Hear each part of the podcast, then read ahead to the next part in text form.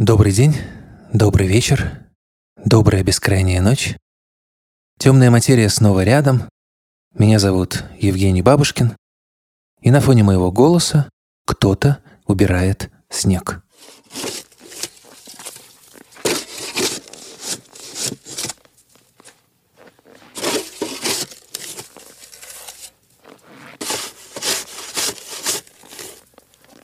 Можно было бы подождать, пока сам растает. Весна все-таки. Но мне нравится, что кто-то спокойно работает лопатой, пока мы с вами тут рассуждаем.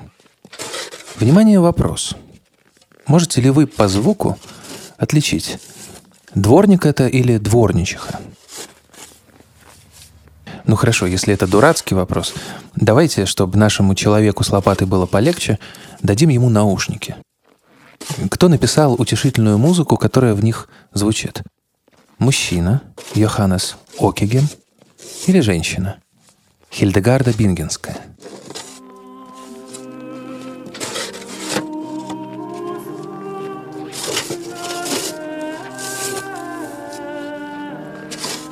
Мы говорили с вами про время, пространство, болезни, любовь.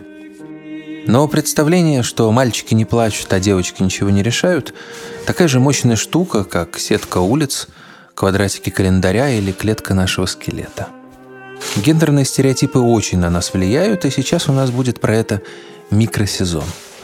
Мы приурочим его к двум странным праздникам, когда сильный пол дарит прекрасному веточку вялой мимозы в отместку за пакет носков. Да хватит уже убирать, по голому асфальту скребете –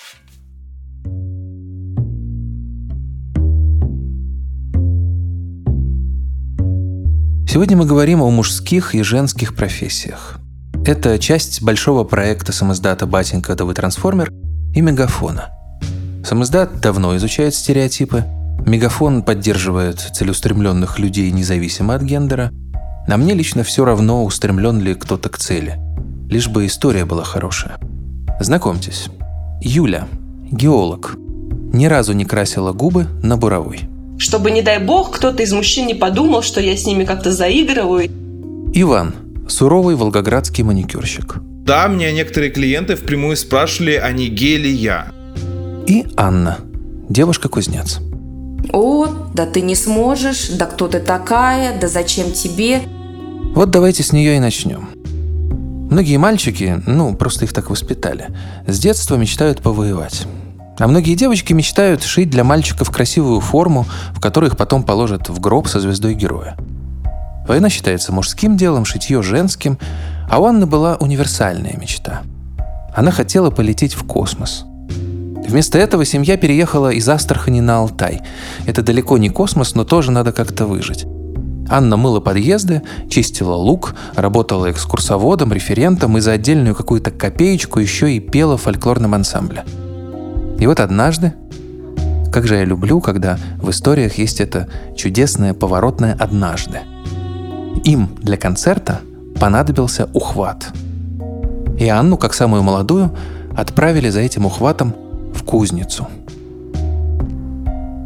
Пришла в кузницу с накрашенными ногтями, на каблуках, решила попробовать. То есть я попросилась э, кузнецу, это была мужская как компания, там три человека, два сварщика, кузнец, а, и начала вечерами а, ходить обучаться кузнечному делу, но потом в итоге я э, решила для себя, что мне это дело интересно, и я хочу заниматься этим постоянно. Я увольняюсь и посвящаю э, себя этому делу, то есть я ухожу в принципе в никуда. Я порой, знаете, сравниваю это как э, для мужчины э, работает, например, в балете, да, уходит э, в токаре или в сварщике, или то же самое наоборот. Ну вот для меня такой был это но почему-то этот шаг мне дался легко.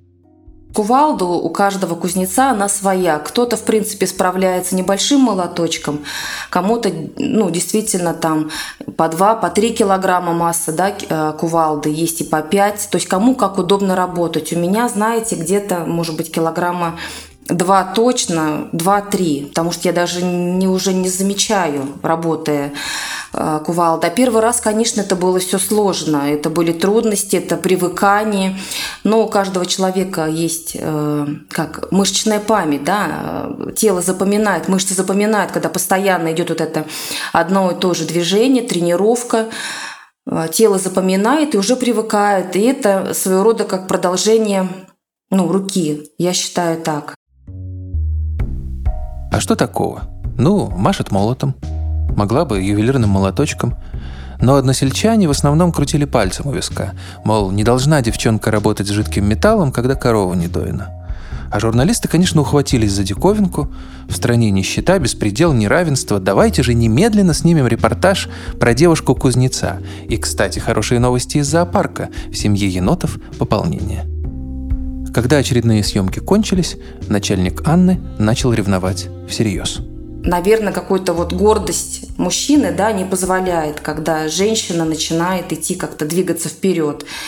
И меня вот э, попросили уйти. Э, я осталась совершенно одна со своими проблемами э, в рабочей одежде, без денег, то есть мне не дали, не оплатили, мои, которые я заказы выполнила, я оказалась просто вот на улице без всего. Это вот, ну, я просто помню, шла по дороге, рыдала и думала, а что же меня ждет дальше. А, я нашла кузницу а, в городе Белокурихе, пустая была кузница, это где СМУ, и начала потихоньку самостоятельно работать дальше. Было такое большое холодное помещение. Вечерами там даже было страшно, но я занималась любимым делом и шла к своей цели несмотря ни на что. Благодаря ковке, кузнечному делу я познакомилась с любимым человеком, встретила супруга Евгения Белецкого. Он сам с города Заринска Алтайского края. Он меня и полюбил за это, то, что я была кузнецом и остаюсь кузнецом, да. И потом мы стали вместе это проходить. У нас была кузница а, и в Чепоше, это в Горном Алтае. Мы стали ездить по фестивалям по различным городам. Сейчас дома своя кузница, на своей усадьбе, да, то есть дом, где мы живем. Здесь же музей, здесь же кузница, сюда же приезжают гости, туристы, дети. Вот таким образом и проходит на данный момент моя деятельность. Если человек талантлив, ну пускай женщина как геолог, да, женщина-ядерщик, инженер, кузнец тот же самый, если у нее есть в этом призвание, да почему бы нет? Пускай она развивает, пускай она... Если вы ее даже поддержите, вернее, не если, если вы ее поддержите, у нее наоборот, она окрылится и будет идти дальше, развиваться и дарить тепло, любовь, добро окружающим. А когда начинают вот эти вот «О, да ты не сможешь, да кто ты такая, да зачем тебе?», конечно же, приходится вот это еще преодолевать. Если, а, как вы говорили, Иван а, маникюр делает, да, если у него, если у него там талант, да почему бы и нет? А, тот же самый стилист, парикмахер, нянь, да, да пожалуйста.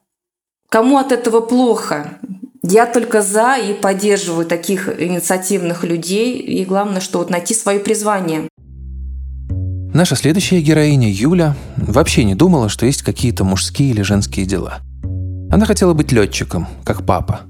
А потом выбирала профессию, чтобы с пользой для мозга и на открытом воздухе. И стала геологом.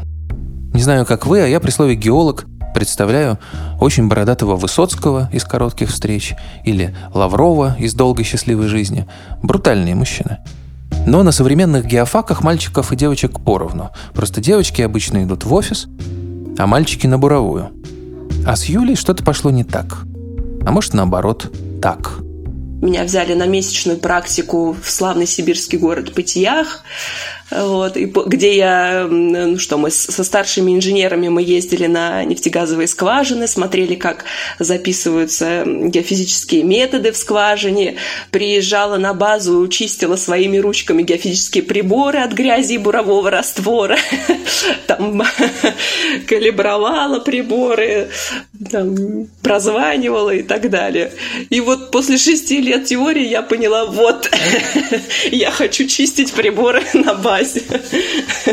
Ну и, собственно, после шестого курса меня там тоже после очередных собеседований взяли на работу в компанию Шлюмберже и отправили туда же, в Сибирь. Вот, где я была начальником промысловой геофизической партии на нефтегазовых скважинах. И в составе там у меня бригада 3-4 человека. Вот я организовывала выезд с целью геофизических исследований скважин. Я знаю своих девчонок-коллег, которые вот э, в этой мужской работе, да, на той же должности, они как бы вот э, прекрасные, как женщины, да, то есть они накрасятся на буровую и там прическу сделать, я не знаю. И вот пока ты живешь в вагончике на, на буровой, она там каждое утро и губки накрасит, и глазки подкрасит. И выйдет вот и, и как-то с кокетством, да, будет общаться со своими подчиненными. То есть есть и такие девочки. Вот я была не такой. Может быть, не, не знаю, но предположу, может быть, у таких девчонок было больше проблем, вот, я не знаю, там, харасмент, не харасмент, вот это вот все дела.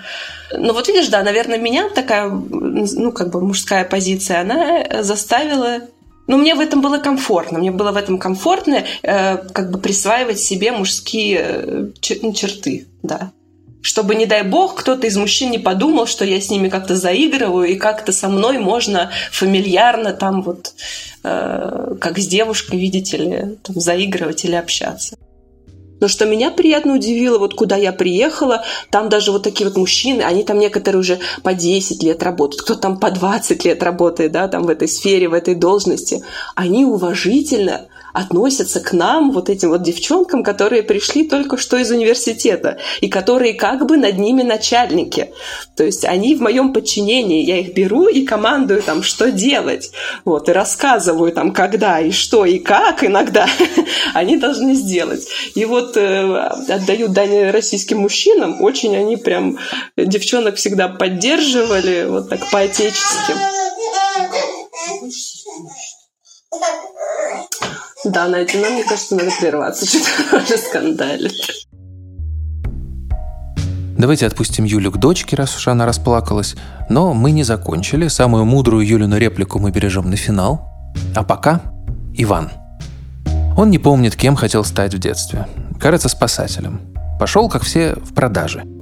Так бы и умер в офисе и ожил мертвецом на удаленке, но его жена увлеклась ноготочками – Иван увидел все эти лаки и пилки, и ему, ну, просто понравилось. И раз уж мы тут с вами о стереотипах и сами находимся в их плену, давайте начнем с главного вопроса, который можно задать маникюрщику.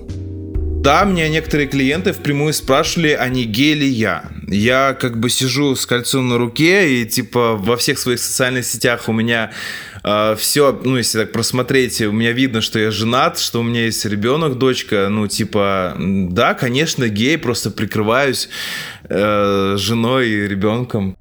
То есть, например, раньше, особенно когда мне там было, не знаю, лет 16-18, я был таким вот, знаешь, как гопником, типа, э, ходил там в Адидасе, в Найке в каком-нибудь там, в костюмчике, вот этого жвачка, сигаретка, то есть, и когда там вот в мою, в мою молодость были э, эти, Эма, Эма, знаешь Эма? мы как раз-таки к этим эмо, либо каким-то другим субкультурам относились как-то, ну, типа, они как будто хотят выделиться. Они какие-то яркие, как попугаи. И мы как-то к этому относились, ну, типа, фу, как эти, ну, хреново, короче, относились.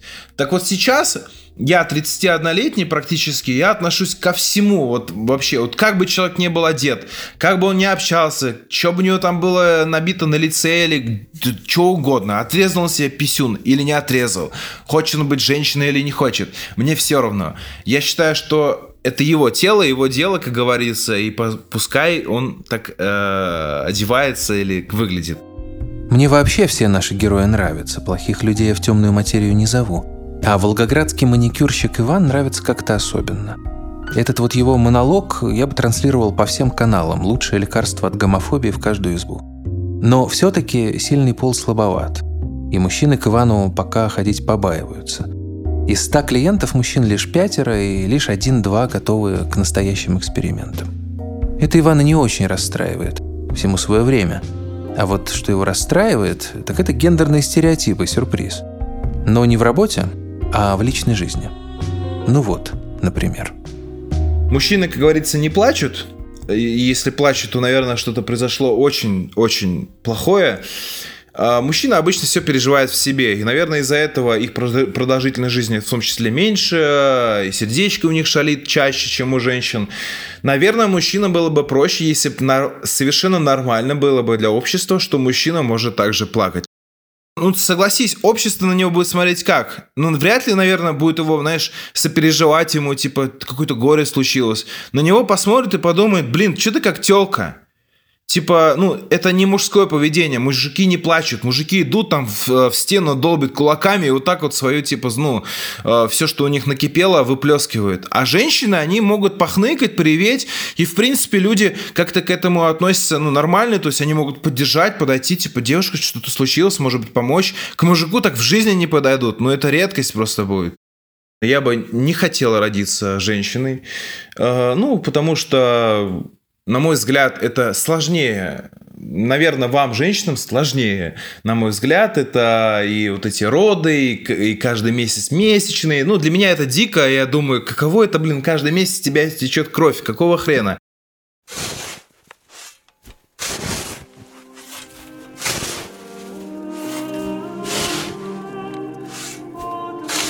Мне кажется, вопрос «какого хрена?» главный и для науки, и для искусства – и для нашего подкаста. Но это все рассуждение, пока кто-то за нас убирает снег. Так что, хотите правильный ответ? Мы взяли звук лопаты в базе звуков. Я не знаю, мужчина это или женщина. Это не важно. Важно, чтобы не было гололеда. Ну, с музыкой проще. Премудрую Хильдегарду я тоже люблю, но это все-таки Окигем. Именно он написал первый в истории реквием. Он сейчас и звучит. И пусть это будет реквием по гендерным стереотипам. Они в любом случае растают, как снег, который вы видите. Или уже не видите за окном.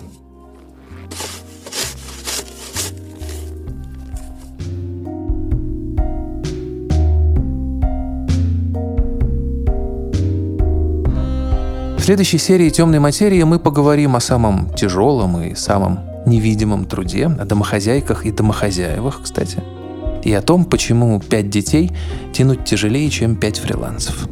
С вами были, есть и некоторое время будут продюсер Надежда Маркелова, звукорежиссер Анна Летичевская, композитор Вальдемар Бибоповский, автор сценария Евгений Бабушкин.